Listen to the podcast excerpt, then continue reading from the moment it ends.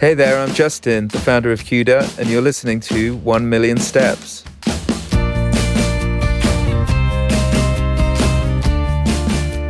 Startups are hard. The journey we're on is full of twists and turns, successes and failures.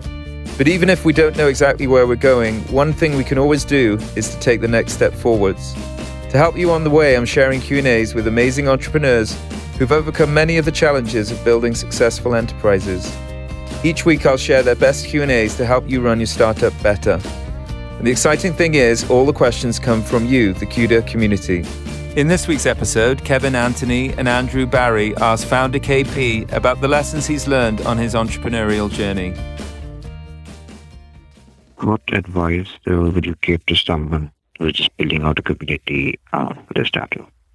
Great question, um, Kevin. So, the way I would start building a community is um, by building content first. Um, it's quite counterintuitive, but if you just go out um, to the internet, go out in public, and just say, "I want to build a community," and um, especially if you're new and if you're a beginner, uh, if you don't have a lot of strong connections already, the way I look at it is like if you don't have a lot of social capital already, it's very hard to like um, you know like get people to join your um, community and get get them to really genuinely engage with you and, and invest their time and energy.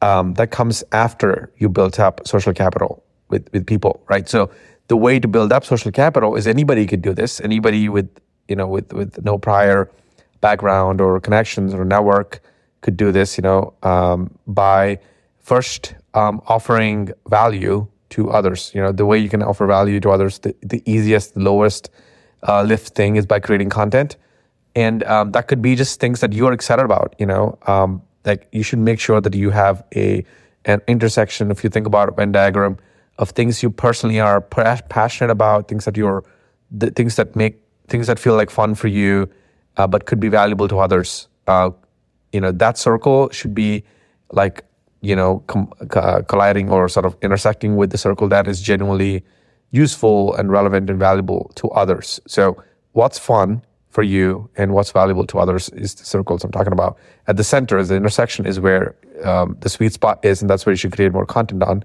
So pick any niche if you're in marketing or, or sales or fintech, healthcare, no code.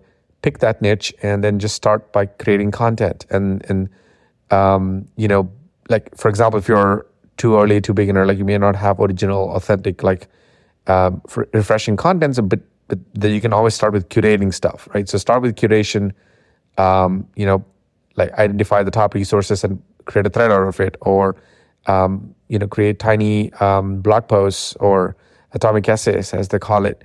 Uh, but basically, become the go-to person who who is known for creating content on that niche. And soon enough, within like three to six months, you become an expert, and people think of you and think of that top topic or niche. And you know, so once you built up that content game and the content flywheel, naturally it leads to a lot of social capital because you're building a lot of connections and people are receiving value from your content. And so then when you launch a uh, community, people are people are much more likely to flock to it. Like one great example is um, Ali Abdaal, who is fantastic at this principle that I shared, um, where he for years, I think for three years, he built uh, uh, a ton of value for uh, via his YouTube content for free. And then he dropped the uh, community called Part Time YouTuber Academy, and it just blew up. You know, I think within within just a year, he I think he's making seven seven figure revenue there. Um, but yeah, that's the approach that I would use. Always um, content first.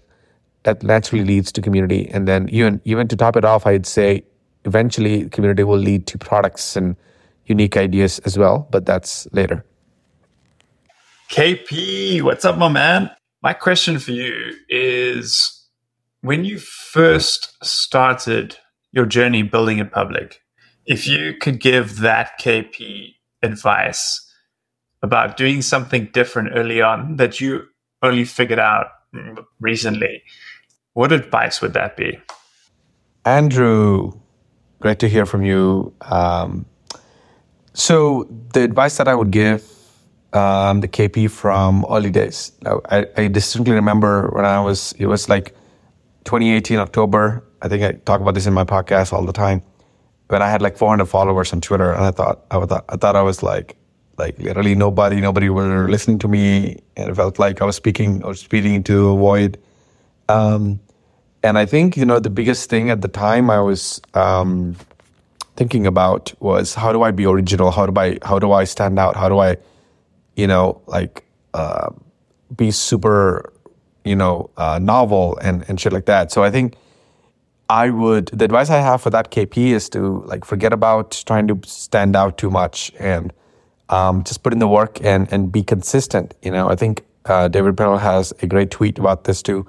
Like I think B plus content or um, something on the lines of like B plus content with A plus consistency always wins over um, you know the other way around. So I think I I mean luckily I have been consistent and that's partly why I've seen a lot of success towards the end. But I mean, at various points, I double checked, double guessed, second guessed myself, and almost gave up many points. You know, this this whole journey, and I was like comparing my page 26 with someone else's page 350, and feeling like I didn't make it quick enough, or I wasn't doing quite enough, and so it's you know it's it's something that I initially struggled with a lot, like this whole imposter syndrome.